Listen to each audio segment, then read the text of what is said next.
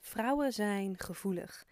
En soms zo gevoelig dat we dingen kunnen overnemen die eigenlijk van een ander zijn. Of ons zo kunnen inleven in de ander. En het is soms heel lastig om dan onderscheid te maken van hé, hey, wat is van mij, wat is van de ander?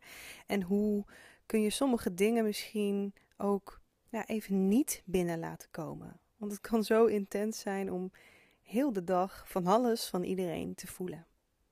Daar is deze podcast voor. Leuk dat je luistert. En uh, de aanleiding van deze podcast was voor mij dat ja, de afgelopen dagen hebben veel vrouwen dit soort vragen aan mij gesteld van hoe ga ik daarmee om. En vandaag hadden we een community dag en kwam het weer voorbij. Um, en daarin zie ik gewoon dat zo ontzettend veel vrouwen hiermee kampen, hiermee spelen.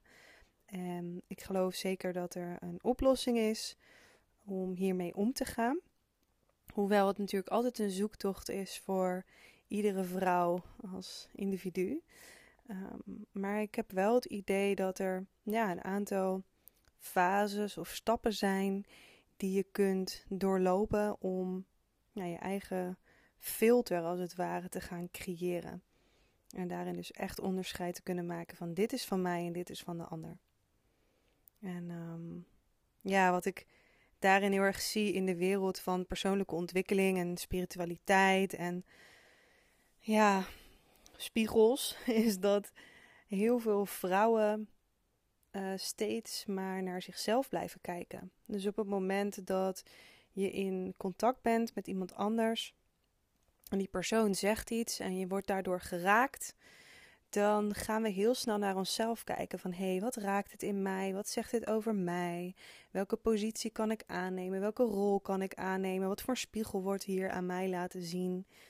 En op het moment dat je steeds maar weer um, die spiegel voor jezelf gaat houden, om te kijken naar jouw aandeel in bepaalde dingen, dan kan het zo pittig worden om in verbinding te zijn met andere mensen. Want in verbinding zijn met andere mensen betekent dan dat je steeds ook heel diep in verbinding wilt zijn met jezelf en dingen in jezelf als het ware wilt oplossen. Terwijl niet ieder contact is bedoeld om te graven in je kern en daar dingen op te lossen en te transformeren. Als je dat met ieder gesprek zou moeten doen, is dat best wel intens.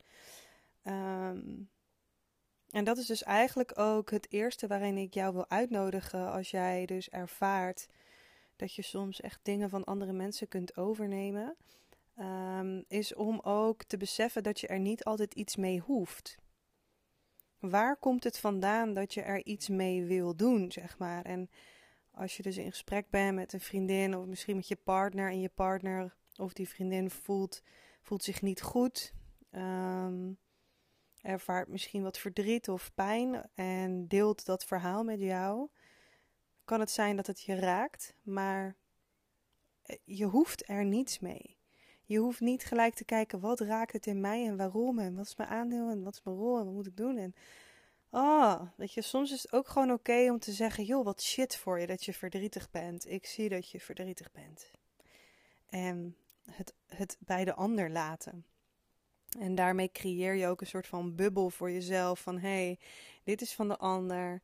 En um, het mag mij raken omdat ik het vervelend vind voor de ander. Uh, maar gelijkertijd, ja, moet het je wel raken. En, en is het ook echt vervelend voor de ander, weet je wel? Als iemand verdrietig is, dan is dat ook gewoon oké. En is dat een emotie die komt en gaat. En jij die daarin aanwezig is. En ja, eigenlijk de tweede vraag die ik je wil stellen is: kun jij een ruimte creëren, een veilige ruimte, een veilige space, waarin die andere persoon volledig zichzelf kan zijn? Want op het moment dat jij het gevoel hebt dat jij er iets mee moet doen, of dat jij de ander moet dragen, of helpen, of supporten, of iets moet doen, dan kan ik me heel goed voorstellen dat het super intens is om steeds ehm, de ander zo te voelen. Maar op het moment dat jij gewoon kan zien: hey, I'm holding the space for you. En jij mag je verhaal aan me kwijt. Ik luister naar je.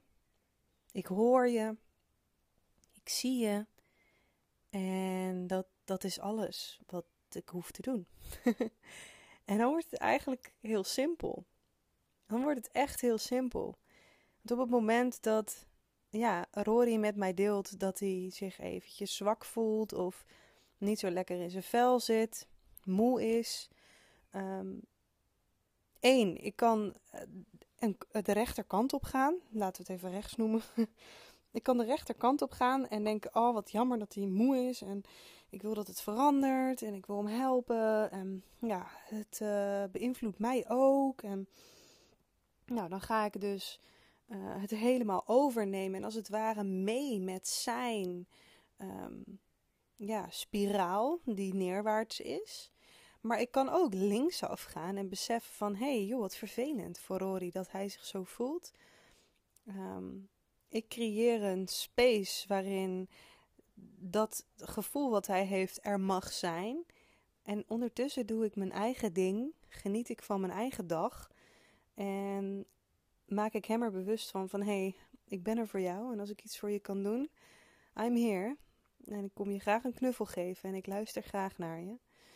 Ehm, maar dan blijf je dus heel erg in je eigen energie, in je eigen bubbel. En wat fantastisch is, is dat wij vrouwen ehm, hele gevoelige wezens zijn. Ik geloof ook dat we dat niet voor niets hebben gekregen van God. maar het is wel belangrijk dat we daar op de juiste manier mee omgaan. Want als wij ons gevoel op nummer 1 zetten en dus steeds ja, ons empathische vermogen als het ware en, en, en daarmee dus ook een stukje van onze intuïtie, als we die heel de tijd uh, in de lead zetten, dan hebben we steeds het gevoel dat we daar iets mee moeten doen. Maar soms mag je ook gewoon een keuze maken om niet mee te gaan in datgene wat je voelt.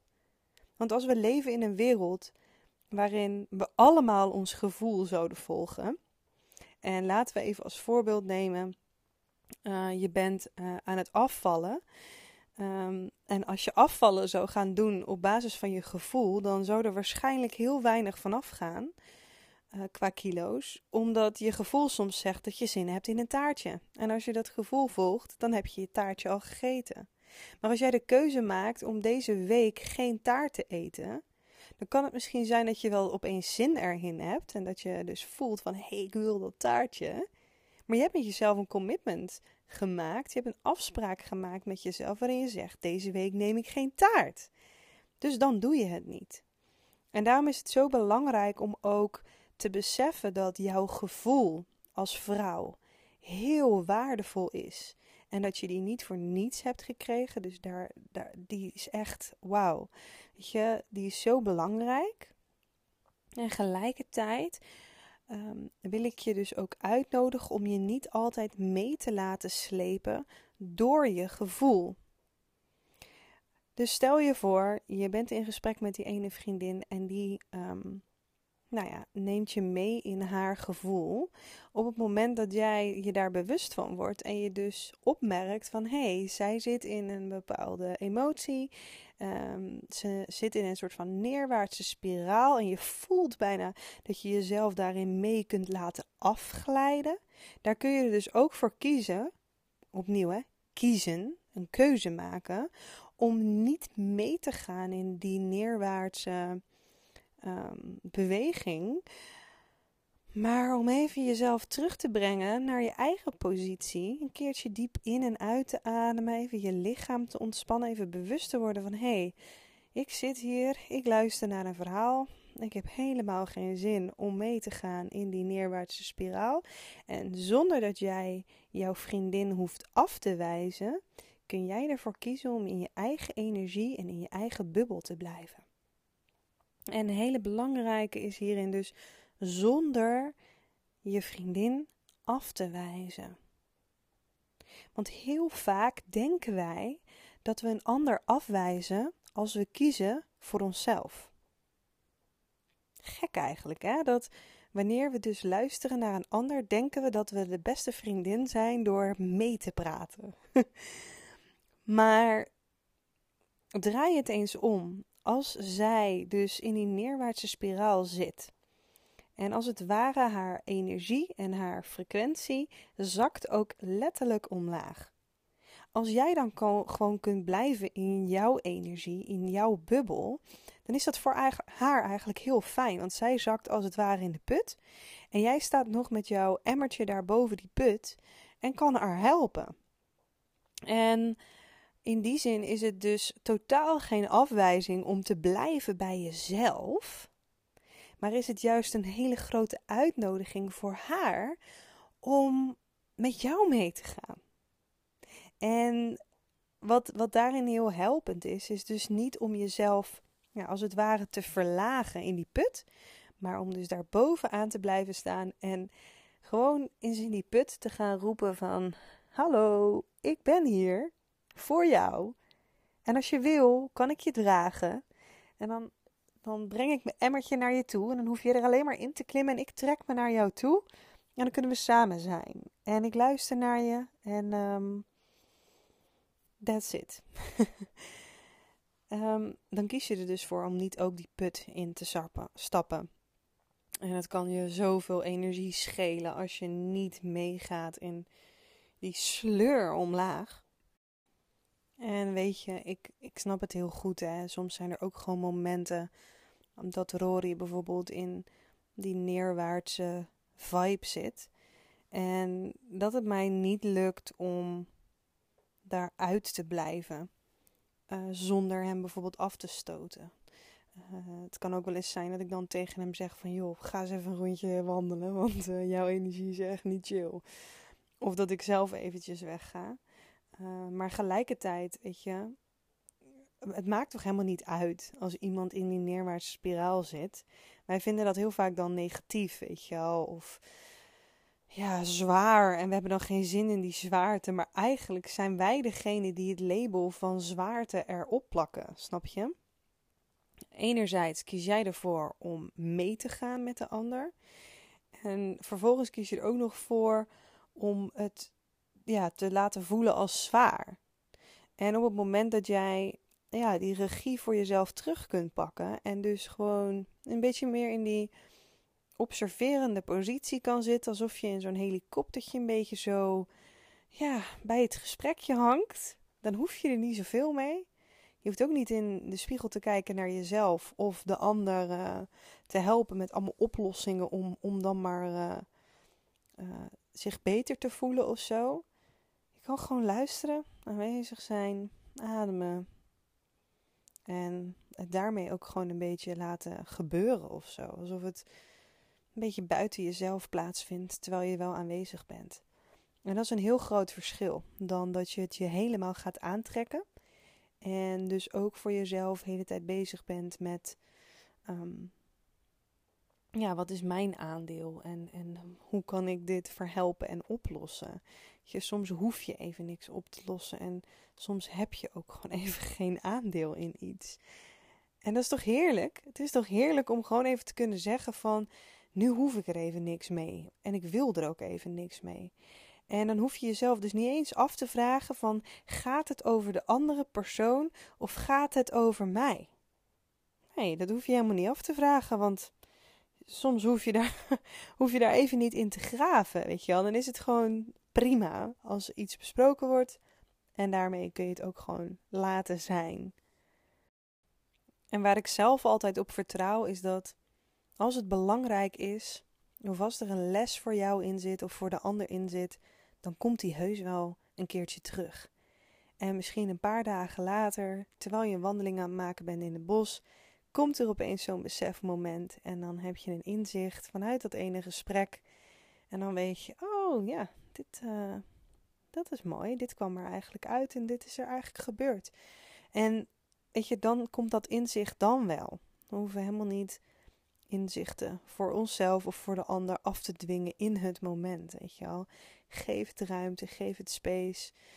En um, ja, vertrouw er gewoon op dat als iets voor jou bedoeld is, dat het op een andere manier wel bij jou komt. En tot slot wil ik nog één ding delen, want wat heel uh, goed is om voor jezelf te beseffen, is dat wanneer jij dus heel erg een ander kan voelen en daarmee kan afstemmen, dan betekent het ook dat jij zelf deurtjes open hebt staan. Ik zeg altijd zo: je moet een beetje voorstellen dat jouw lichaam net als een huis is. En als jij een huis hebt met allemaal deuren die openstaan en ramen en, en iedereen kan maar lekker gezellig binnenkomen wandelen en, weer naar buiten gaan. En weet je, dan wordt het huis helemaal afgetrapt en dan is het niet meer veilig en fijn. En op het moment dat jij beseft van hé, hey, maar ik ben het huis en ik kan kiezen of ik uh, ramen en deuren open wil houden, dan kun je er ook voor kiezen om een paar dicht te doen. Simple as that, weet je wel. Maak een visualisatie voor jezelf. Uh, waarin je gewoon een huis voor je ziet. En alsof jij dat huis bent. En ga eens kijken hoeveel deuren en ramen er open staan. En kies er dan voor om zoveel mogelijk ramen en deuren dicht te doen. En op het moment dat jij dan dus in verbinding bent met een ander, dan kan het maar heel goed zijn dat je gewoon die ander kunt voelen, nog steeds. Maar niet dat hij helemaal binnenkomt waaien. Dat hij helemaal in je systeem als het ware komt. En daarmee zorg je er ook voor dat jij zelf zuiver blijft. Want daarmee kun je met jouw aanwezigheid veel meer bieden aan een ander. Want het wordt niet, het wordt, het, ja, het raakt jou niet. Het, het komt niet helemaal in jou. Maar je kunt wel present en aanwezig zijn. En hè, voor sommige mensen kun je ervoor kiezen van... hé, hey, ik wil even die deur helemaal open doen... want ik vind het wel fijn om jou volledig te kunnen voelen... en even helemaal mee te gaan. En dan kies je dat moment ook voor jezelf. Dus de vraag is ook... hoeveel ramen en deurtjes heb jij openstaan? En weet dat jij dus zelf de keuze maakt... om gevoelig te zijn... En dat klinkt heel gek misschien, maar dat is echt wel hoe het in elkaar zit. Want ja, opnieuw ben jij ehm, ja, zelf daarin de lead om iets wel of niet te kunnen doorvoelen. Uh, via Instagram krijg ik regelmatig berichtjes van mensen met verhalen over ja, hoe het gaat bijvoorbeeld binnen een relatie. En veel pijn en frustratie kan daarin zitten. En stel je nou eens voor dat bij ieder gesprek dat ik heb, dat het mij raakt. En dat ik dus moet voelen en afstemmen van, hé, hey, wat is van mij, wat is van de ander? En, aha, het zou toch super intens zijn, weet je wel? Dan is het is echt een, uh, een grote job. En nu mag ik de ander zien en ook, ja, echt de ander dragen door vragen te stellen, door te luisteren, door te kijken van hé, hey, maar wat gebeurt er dan bij jou? En oh, wat vervelend dat je die pijn ervaart. Hoe kunnen we samen zorgen voor verlichting? En daarmee hoef ik dus niet altijd volledig mee te gaan in ja, het verdriet en de pijn van de ander, terwijl ik wel heel um, ja, meelevend kan zijn. En natuurlijk heeft dat van mij ook training gevraagd. Hè? En is het ook mijn werk en, en doe ik ja, ben ik dagelijks in gesprek met mensen. Ehm, maar ja, ook als het niet je werk is en ehm, als je er niet in getraind bent, dan kun je, je jezelf er wel in gaan trainen.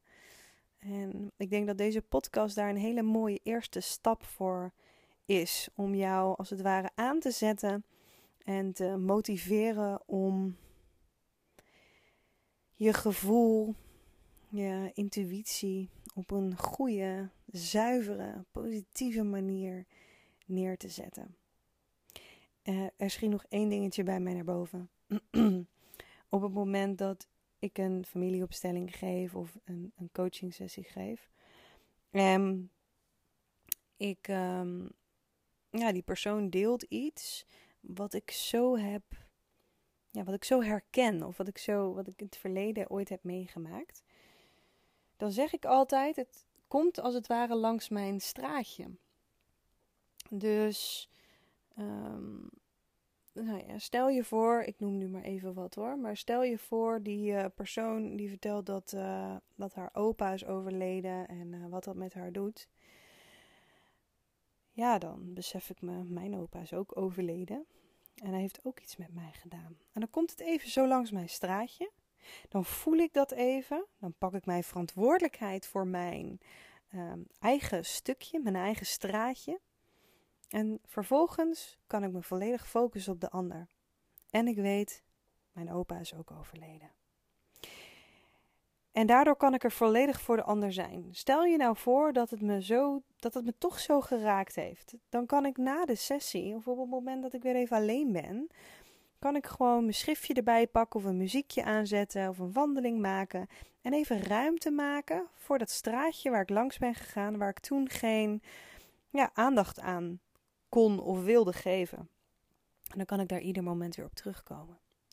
Nou, nogmaals, ik ben hier natuurlijk in getraind. Het is mijn werk. Het is voor mij belangrijk dat ik niet in iedere sessie en in ieder moment zelf geraakt word.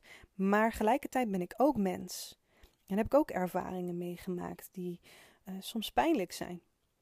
En nou ja, het is dus een bewuste keuze om er op een bepaald moment niet in te gaan zakken. En je kan er dus altijd op terugkomen. Voor jezelf. Om er alsnog wat mee te gaan doen. Dus, nou, ik wil bij deze de podcast afsluiten. Dank je wel voor het luisteren. Mocht je nog vragen hebben naar aanleiding van deze podcast, zoek me eventjes op Instagram, exploringalot. En uh, stuur me een berichtje. Uh, ik kijk graag met je mee. En ik vind het ook heel belangrijk dat ja, stof bij je mag landen. Um, en als iets niet landt, of nog niet helemaal aankomt, of je daar vraagtekens bij hebt, of er anders over denkt, dat je daar gewoon altijd um, je vrij in voelt om dat te delen met mij. Ik wens je nog een hele fijne dag en tot een volgende podcastaflevering. Doei doei!